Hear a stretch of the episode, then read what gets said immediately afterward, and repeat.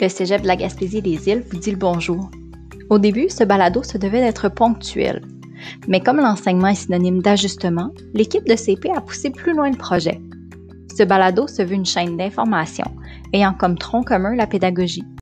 Je suis Amanda Émilie Côte-Boudreau, CP au campus de Carleton, et c'est ma voix que vous aurez dans vos oreilles et qui vous guidera lors de nos épisodes.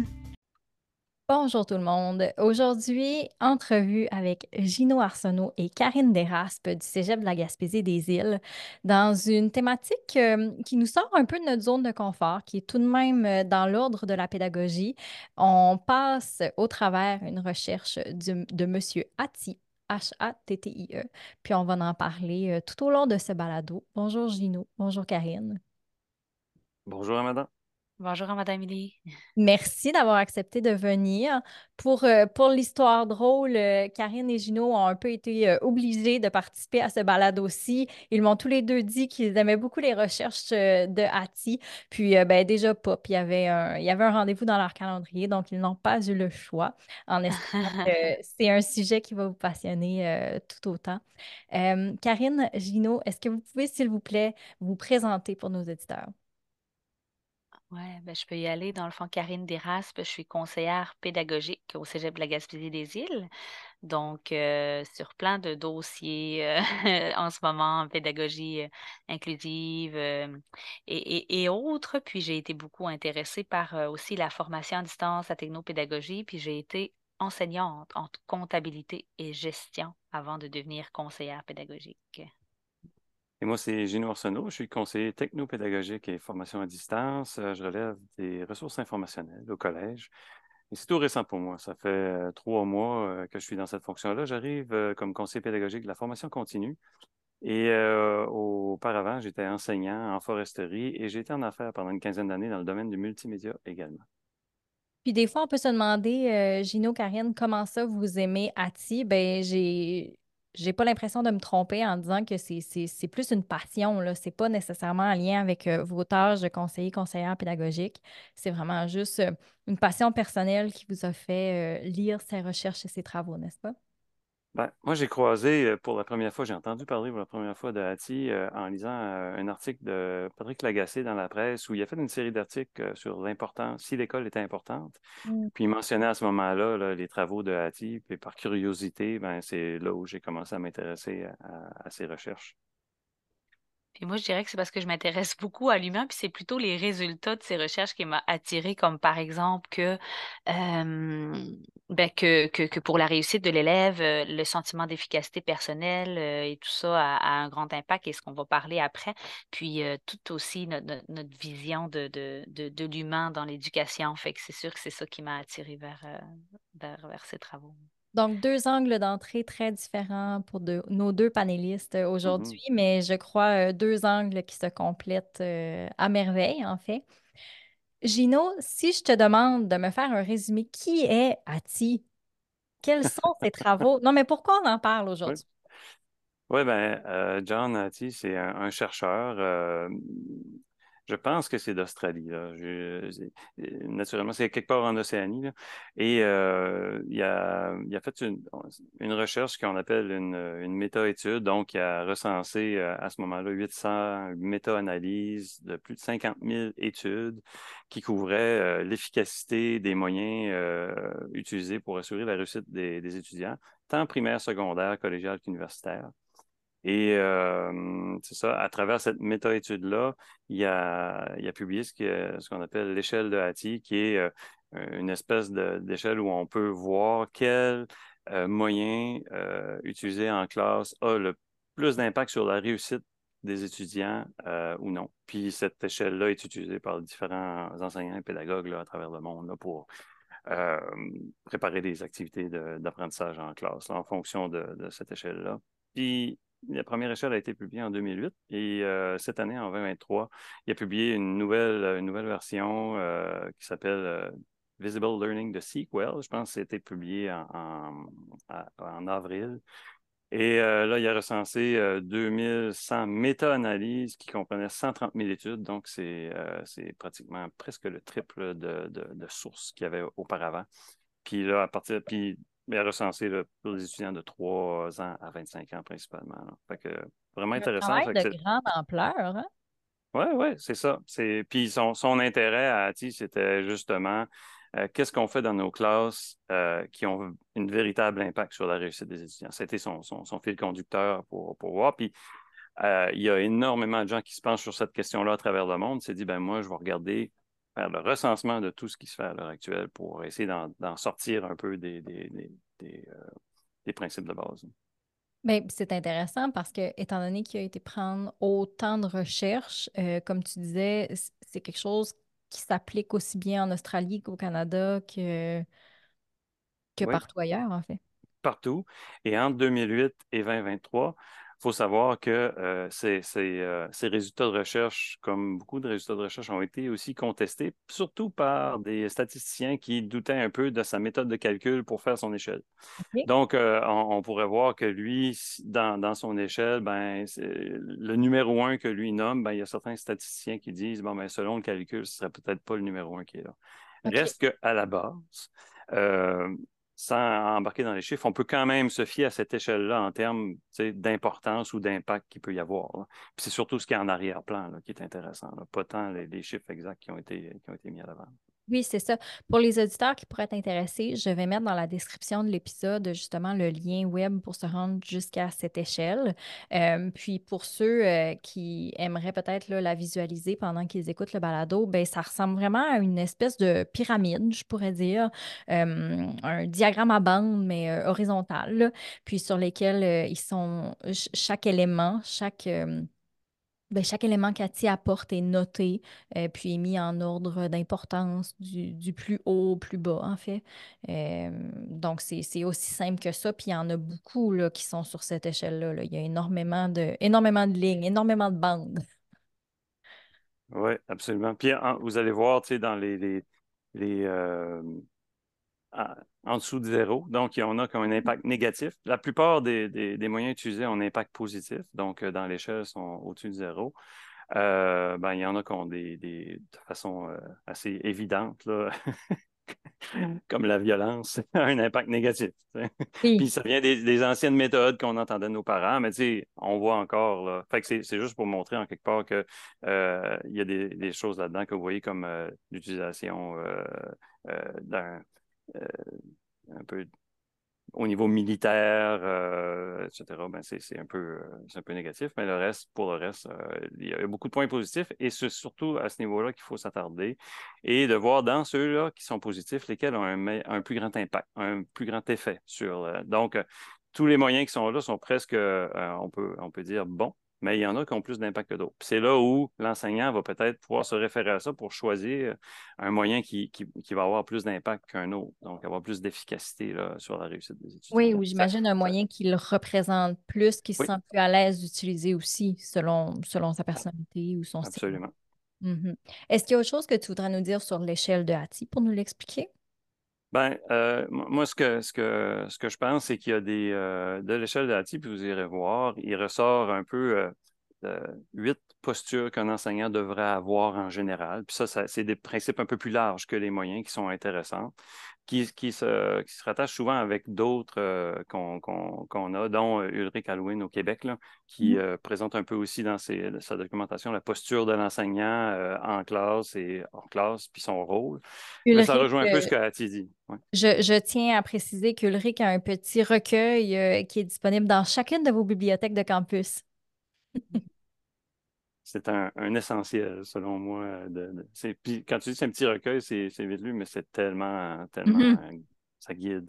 Euh, donc, euh, par rapport à l'échelle, ben, c'est d'aller, euh, c'est un outil de référence, c'est d'aller voir si les moyens qu'on prend ben, ont une certaine efficacité. Puis des fois, ça nous met en, lumière peut-être des moyens qu'on ne connaissait pas, mmh puis qui nous, qui nous permettent de dire, ah ben, je vais ajouter ça, moi, dans ma pratique, puis je vois en quelque part que ça peut avoir un impact vraiment très positif. Et ce que j'aime aussi de l'échelle de Hattie, c'est que au début, c'était des moyens beaucoup plus individuels, mais au fur et à mesure qu'il a mis à jour sa, son échelle, ben là, il y avait les moyens collectifs qui apparaissaient. Puis mmh. on voyait l'impact du collectif versus l'individuel. Puis euh, les premiers éléments sont beaucoup plus en lien avec le collectif qu'avec l'individuel. Je trouvais ça intéressant de voir cette progression-là. Ben oui.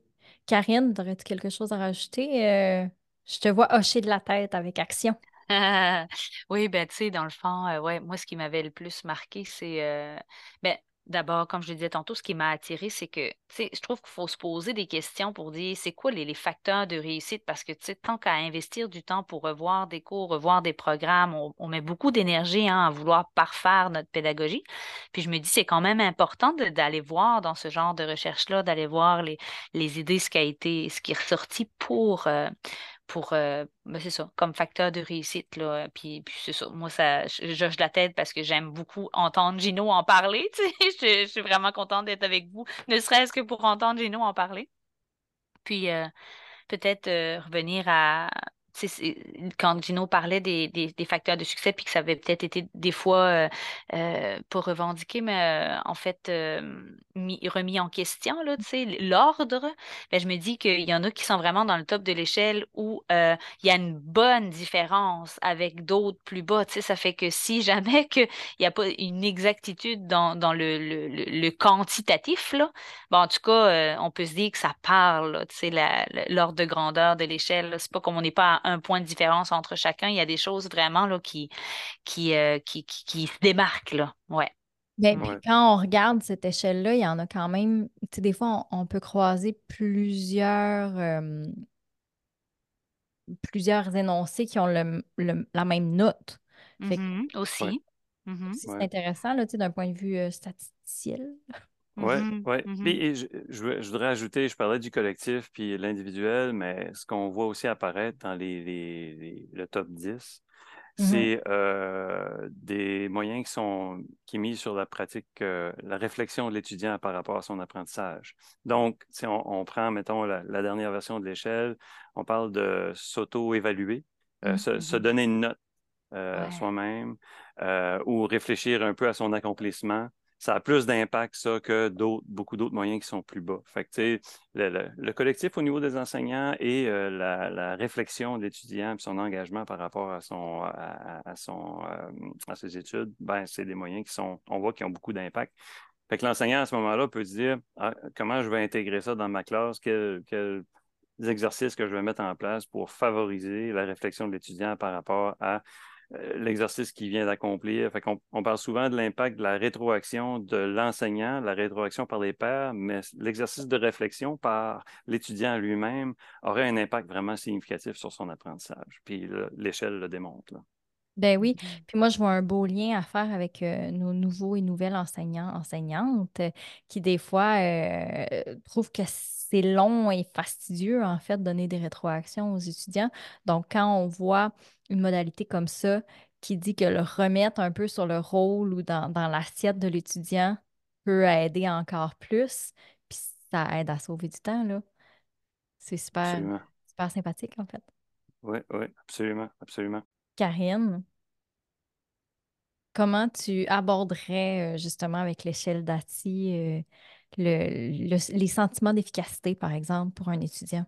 Pourquoi tu crois que les, les moyens euh, dictés par ATI sont importants? Oui, ben, tu sais, dans le fond, euh, peut-être, euh, je ne sais pas, là, du cas, avec l'échelle mise à jour en, 2018, là, qui dit que on a le sentiment d'efficacité collectif qui, qui, est en top de l'échelle, le sentiment d'efficacité personnelle en deuxième, puis après ça, moi, ce qui me parle aussi beaucoup, c'est la perception que l'enseignant a de l'étudiant, ou en tout cas, mmh. je, sais que c'est écrit en anglais, là, mais peut-être Gino pourra dire comment est-ce que lui le perçoit, mais moi, ce que je comprends, c'est comment, euh, comment l'élève croit, euh, l'enseignant croit en l'élève. Moi, c'est ce qui, tout le temps, ce qui me marque beaucoup. Puis, euh, je te demanderais de me décrire la différence entre sentiment collectif et personnel. Oui.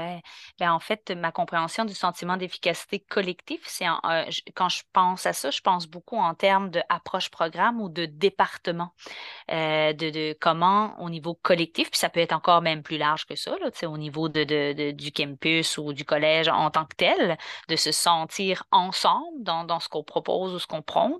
Puis moi, ben, je le ramène souvent à tout ce qui concerne l'approche programme, comment on réfléchit ensemble, par exemple, à quand, on repense à notre programme, hein, quand on fait une révision de programme, c'est vraiment le, moment tout indiqué pour repenser en termes de collectif, hein, au lieu de penser en termes de de chacun son cours.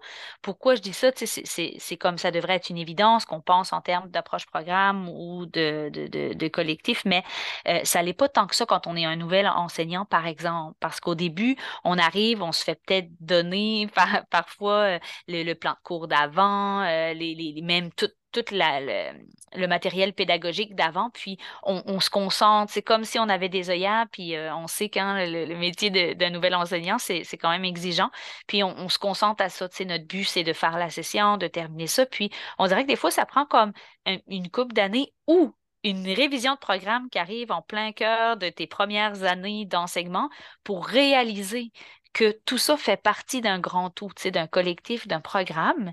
Puis, ben moi, en fait, c'est que je l'ai vécu là avec euh, le programme comptabilité et gestion dans lequel j'enseignais. J'étais vraiment comme une nouvelle enseignante. Puis, c'est un peu comme ça, j'étais une passionnée. J'arrivais du marché du travail. Je voulais comme changer les choses dans mon cours, mais il fallait avant que je comprenne la compétence euh, que j'avais à, faire développer ou à faire apprendre à l'élève. Puis, tout à coup, j'ai été vraiment privilégiée parce que le programme a, eu une révision dans, mes premières années. Puis là, je me suis dit, OK, mais tu sais, il faut vraiment qu'on réfléchisse et qu'on pense ensemble, collectivement. Puis les élèves en bénéficient tellement. Nous, au terme de cette réflexion de programme-là, ben, ou, pendant, tu sais, on a réalisé tous les liens qui peuvent être faits, euh, tout ce qui est transversal, qui peut être pensé ensemble, pour avoir un langage commun aussi, pour aussi, je dirais même, accorder de l'importance tout le monde ensemble. C'est pas comme ma prof est une euh, passionnée de la technologie ou ma prof est une passionnée de français, donc c'est dans ce cours-là qu'on se préoccupe de ça. Mais non, non, c'est parce que nous, ensemble, l'équipe, on veut former, par exemple, un technicien en comptabilité et gestion et au terme de ça, tout le monde ensemble, on y croit. On croit que c'est important, on veut développer tel, tel truc. Fait que comme ça, ben, les élèves, ils sentent qu'il y a comme, euh, tu sais, il y a une fondation, un pourquoi, un collectif dans tout ça finalement. Puis j'ai, fait que c'est ça. Moi, le sentiment d'efficacité collective, je le vois comme ça. Le mmh. sentiment d'efficacité personnelle, c'est d'autres choses. On peut en parler après. Mais je ne sais pas si c'est le bon moment. J'aurais peut-être un exemple à donner euh, au, niveau du sentiment d'efficacité ben collective aussi, qui est en dehors de l'approche programme. Ouais. OK. Fait que l'approche programme, on, sait un peu c'est quoi. Là, on va aller revoir euh, tout euh, le programme, les compétences, si on conserve les mêmes cours exactement avec les nombres d'heures, on va, on va remanier ça pour le bien de, de, l'étudiant ou, pour son, je ne sais pas si on peut encore appeler ça comme ça aujourd'hui, mais son profil de sortie, qu'est-ce que ça va donner quand on va le faire diplômer. Puis, c'est ça. Fait ça c'est une chose que moi, je pense qu'il faut vraiment cesser d'être dans nos petites euh, pantoufles puis de vouloir garder. Tu sais, je donnais un cours de 47 heures, il était comme ça, je ne vais pas le changer. Non, il faut vraiment penser collectivement pour le bien de l'élève. Puis, des exemples en dehors de l'approche programme, moi, j'en ai un qui est, par exemple, au niveau de la gestion de classe ou de ce à quoi on s'attend. Nous, en plus, c'était en formation à distance, il faut vraiment donner des balises. Bien, on s'est ensemble d'un commun accord, euh, euh, on, s'est doté d'un contrat de classe à un moment donné. C'est peut-être qu'aujourd'hui, c'est différent. Le programme, il se donne d'une façon différente, mais ça peut donner des exemples à d'autres euh, programmes où c'était déterminé, tu sais, nos attentes, nos n'étaient pas nécessairement individuelles comme prof, mais il y avait beaucoup de cohérence dans le programme sur ce que s'attendait par rapport aux présences, par rapport à la façon de remettre les travaux.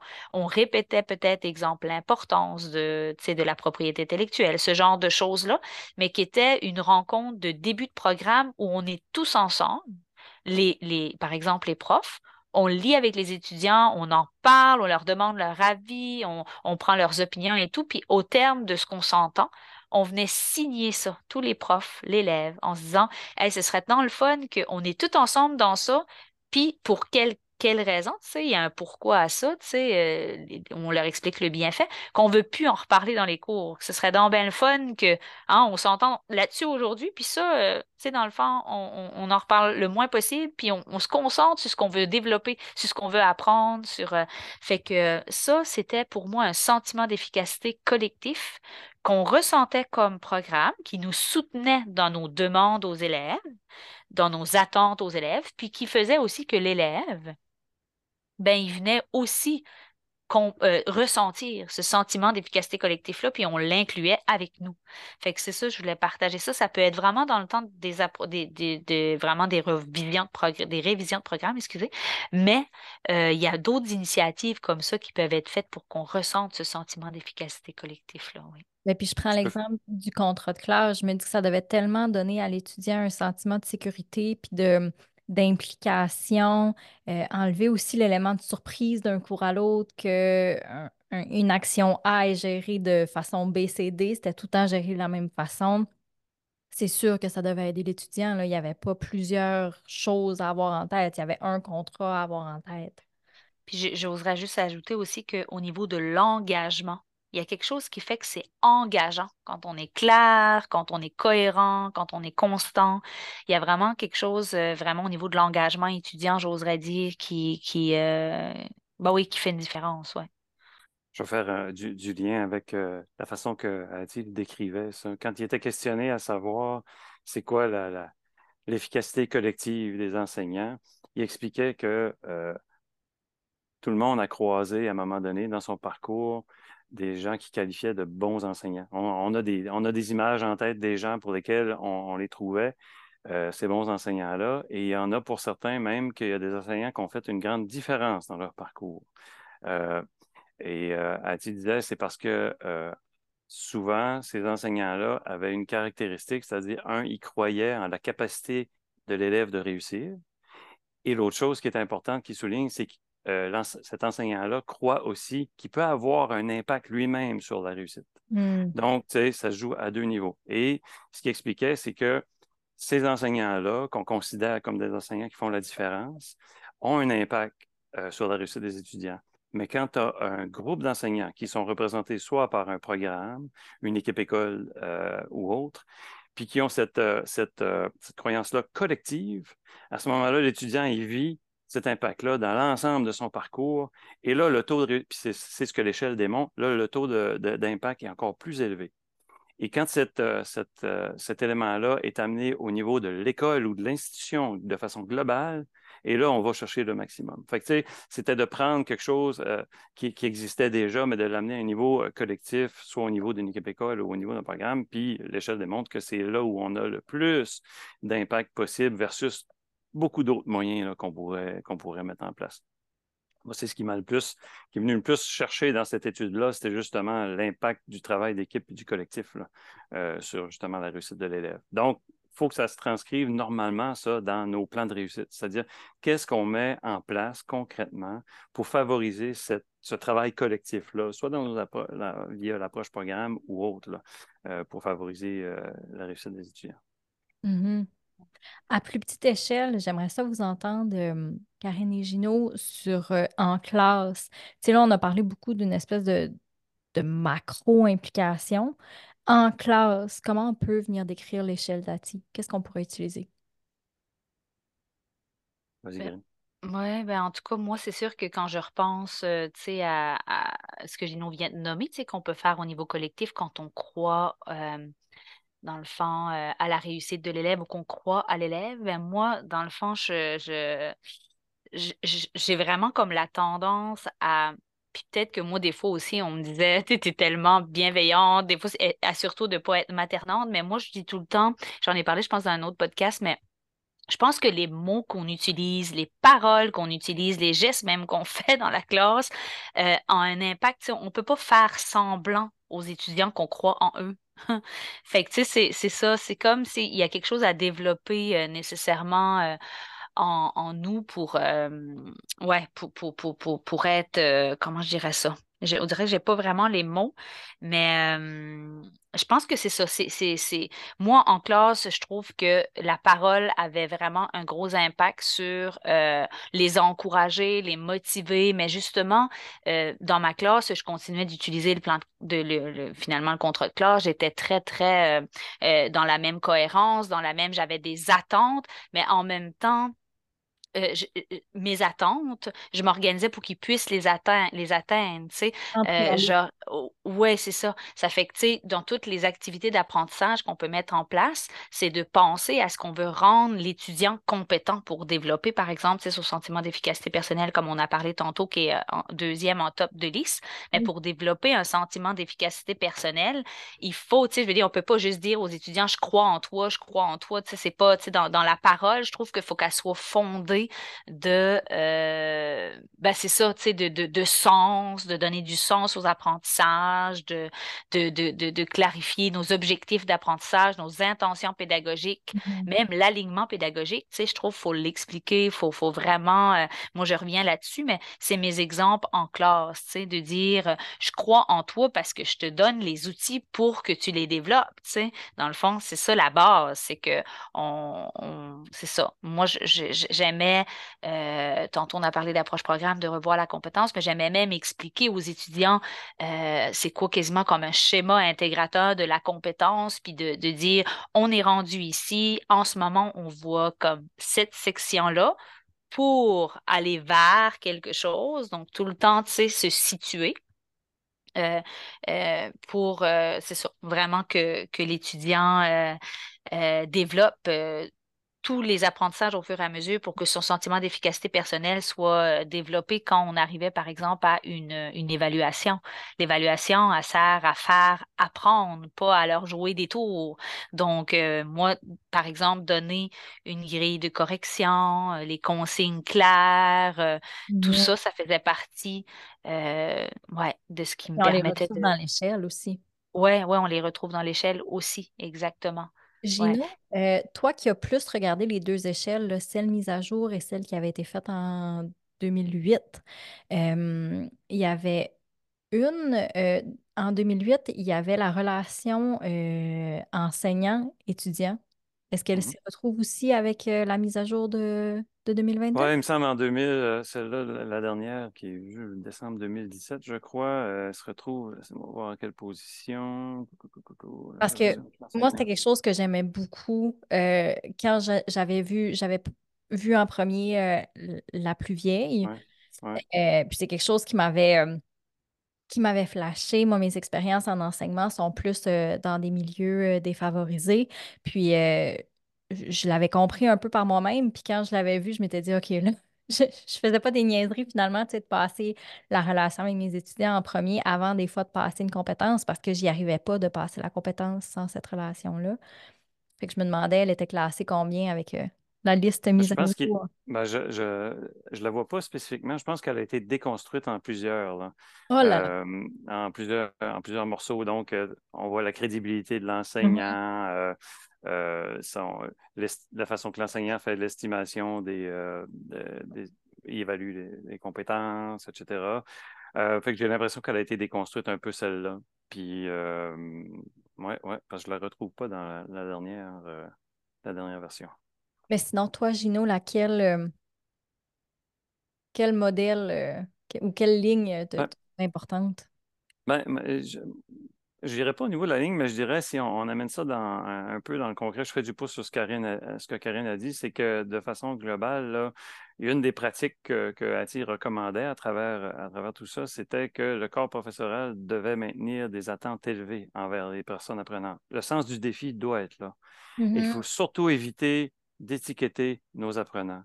Un mm. est brillant, un est en difficulté, un est autiste, un aussi, un ça. Parce que ça, ça, fait que ça réduit les attentes. Ça, crée des, une espèce de dichotomie au niveau des attentes de tous et chacun. Fait que, euh, puis ça, ça, a un impact. Donc, dans nos classes, on voit nos, on voit nos visages d'étudiants. Il faut euh, euh, donner le même sens de défi à tous et chacun qui sont capables d'y arriver. On leur donne les moyens pour le faire et éviter d'étiqueter un visage versus l'autre pour avoir cette espèce de, réduction d'attente d'une personne versus l'autre. Ça, ça, ça, transparaît, je te dirais, à travers l'ensemble de l'échelle, cette pratique-là, la posture de l'enseignant par rapport à ses, à ses apprenants. Oui, donc arriver avec l'étudiant qui est un peu une page blanche, puis lui laisser la chance de lui-même euh, nous montrer euh, de quoi il est capable. Puis j'aime ça que tu parles des moyens qu'il lui aurait offert. parce qu'en conseillance pédagogique, souvent, on, donne euh, le truc aux jeunes enseignants de vérifier qu'ils ont effectivement tout donné pour la réussite de l'étudiant. Est-ce que tu as fait des résumés? Est-ce que tu as fait des rétroactions? Est-ce que tu leur as offert un calendrier avec les évaluations? Est-ce que ton plan de cours était assez précis? Euh, tes consignes claires? C'est toutes des choses qu'on va comme passer, puis on, comme un peu un, checklist là, avant de partir en camping. Mais est-ce que tu as vraiment tout mis en place pour que ta classe réussisse? Et là, ensuite, ben, il y a de l'individualisation un peu à faire euh, selon euh, ce que l'on, ce que l'étudiant t'offre comme rendement puis il y a des choses qu'on ne peut pas contrôler non plus. Un étudiant qui euh, se casse une jambe, ça se peut qu'il manque des cours puis qu'il ait besoin de plus d'aide, mais c'est autre chose, c'est un autre, euh, une autre thématique. Mais je trouve ça intéressant que tu viennes parler justement de ces moyens-là euh, de donner. Puis des fois, la liste, je trouve, de Hattie peut nous donner des bonnes idées justement de cette checklist-là à faire, en fait. Est-ce que, euh, comme Karine disait, on, on est venu mettre euh, des consignes qui étaient claires? Est-ce que, euh, est-ce que j'ai, j'ai, je sais pas, j'ai utilisé telle, telle méthode? La liste est tellement grande qu'on sent que j'ai de la difficulté à vous trouver des exemples qui s'y trouvent, mais c'est intéressant de la lire, en fait, je pense, pour un enseignant. Puis si, si, si, tu me demandais quelle ligne, tu sais, euh, j'affectionne peut-être particulièrement, naturellement, c'est la première, c'est au niveau du collectif. Ne serait-ce qu'une action à faire, ça serait justement de renforcer notre collectif, ça va avoir un l'impact le plus grand. Puis l'autre chose, c'est, euh, j'aime beaucoup euh, l'ensemble des techniques qui nous permettent d'avoir de l'apprentissage par les pairs. Mm-hmm. Euh, je crois énormément à cette, méthode-là aussi. Euh, c'est une valeur ajoutée. Puis dans, le top 10, là, il y en a une qui s'appelle la méthode Jigsaw en anglais, qui est la mm. méthode puzzle selon euh, Ulrich. D'ailleurs, je pense que vous l'avez indiqué dans le calendrier de l'avant, avec un lien, un lien vidéo. C'est génial. C'est c'est un petit exercice qui peut, ben, je dis petit, il peut être à une portée très courte ou une portée plus longue. On peut le faire même dans un cadre d'un projet de session, si on veut, ou dans un, exercice de 15 minutes. Mais euh, on voit que c'est dans le top 10. Puis au niveau de l'apprentissage, la maîtrise de connaissances ou le développement de certaines habiletés, c'est vraiment génial comme méthode. Moi, je vous invite à aller à vous familiariser avec cette méthode-là. Euh, une des bonnes utilisations, c'est quand on a du, du contenu ou des concepts un peu corsés, euh, qu'on veut passer de façon un peu ludique, utiliser l'apprentissage des pairs, cette méthode-là est vraiment appropriée pour, euh, pour le faire. Très intéressant. Karine, quelque chose à ajouter? Je sais pas, là, il m'est venu, tu sais, le sentiment d'efficacité collective qu'on parlait tantôt, là, puis que là, Gino, il parle de l'approche par les pairs. Puis là, ça, ça, me revient, ça, là, je me dis, tu sais, le collectif, c'est très bon pour les élèves aussi, puis on apprend tellement à se connaître, à se mmh comprendre au travers l'autre. Fait que tout ce qu'on peut, tu sais, je sais que mmh, des fois, en ce moment, j'entends des profs qui disent, ah, ils aiment mieux travailler tout seul, ils aiment mieux être comme un peu dans leur coin, mais c'est pas parce que eux, c'est ce qui nous démontre comme ça que nous, on ne peut pas aider à aller un petit peu vers l'autre pour justement apprendre à se connaître au travers de ça. Puis euh, à comprendre c'est quoi le genre d'erreur qu'on peut faire, euh, c'est quoi l'autre, ses réussites. Puis, tu sais, on dit que même le sentiment d'efficacité personnelle peut se développer en voyant des réussites de l'autre qui est peut-être passablement au même niveau que soi, puis que finalement, il réussit, puis ça nous dit, ah ben moi aussi, tu sais, je peux réussir, tu sais, puis de voir, OK, tu utilises quelle technique, toi, pour y arriver. Donc, des fois, je trouve que euh, de, puis même, tu sais, de, que l'autre élève explique sa démarche, même comment il a compris la consigne, c'est des termes peut-être qui va plus lui, euh, lui parler ou lui ressembler que quand c'est l'enseignant qui amène les choses. Fait que moi, ça, je trouve c'est aussi des petites techniques à utiliser pour, euh, pour aider l'élève qui parle le même langage entre eux, tu sais, finalement. Ouais, fait que... Hmm. Exactement. le balado tirerait à sa fin bientôt. Si un enseignant voulait justement s'informer sur ATI, vous lui diriez de commencer avec quoi? Moi, je dirais d'aller euh, juste consulter la liste Mmh euh, des éléments qui sont là. Euh, c'est clair qu'il est recommandé par ATI aussi d'utiliser des moyens qui sont alignés avec son intention pédagogique. Donc, ça ne veut pas dire qu'il faut que ça attaque tout de suite au premier ou au deuxième, ça n'a pas rapport. C'est tu prends la liste, puis en fonction de ce que, as, ce que tu veux faire, ton intention pédagogique, choisis des éléments là-dedans, essaie. Puis il y a, y a, à partir de ça, ben là, il y a différentes descriptions euh, qui sont dans le site ATI, mais aussi avec, vous pouvez faire des recherches, puis vous allez trouver d'autres chercheurs qui ont peut-être des précisions par rapport à ces moyens-là, etc. Puis l'idée, c'est de, l'essayer en classe, puis d'amener une, belle variété là, euh, au niveau de l'utilisation des différents moyens. Exactement. Puis sinon, euh, si jamais euh, sentiment d'efficacité personnelle ou collective vous intéresse, j'imagine, Karine, ta porte est toujours ouverte. Ouais, vraiment. Sentiment d'efficacité personnelle, sentiment d'efficacité collective.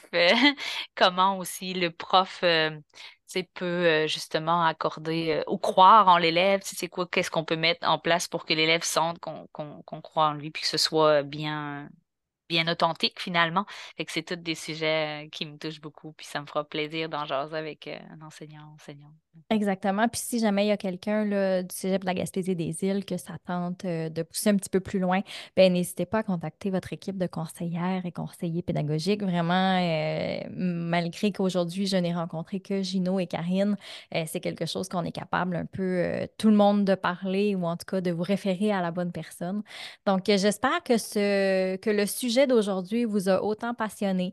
Euh, c'était vraiment une discussion euh, à la bonne franquette, comme on dit puis euh, que ça a piqué en fait votre curiosité pour pouvoir pousser un peu plus loin cette recherche-là, parce que c'est, quelque chose de très intéressant. C'est plutôt rare qu'on voit des recherches à si grande échelle, donc pourquoi ne pas les utiliser et ne pas les promouvoir?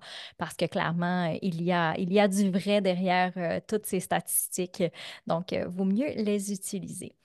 Karine, Gino, merci encore beaucoup de votre participation. Je vous souhaite une très belle journée. Merci, Amanda Émilie. Merci, merci. Mhm.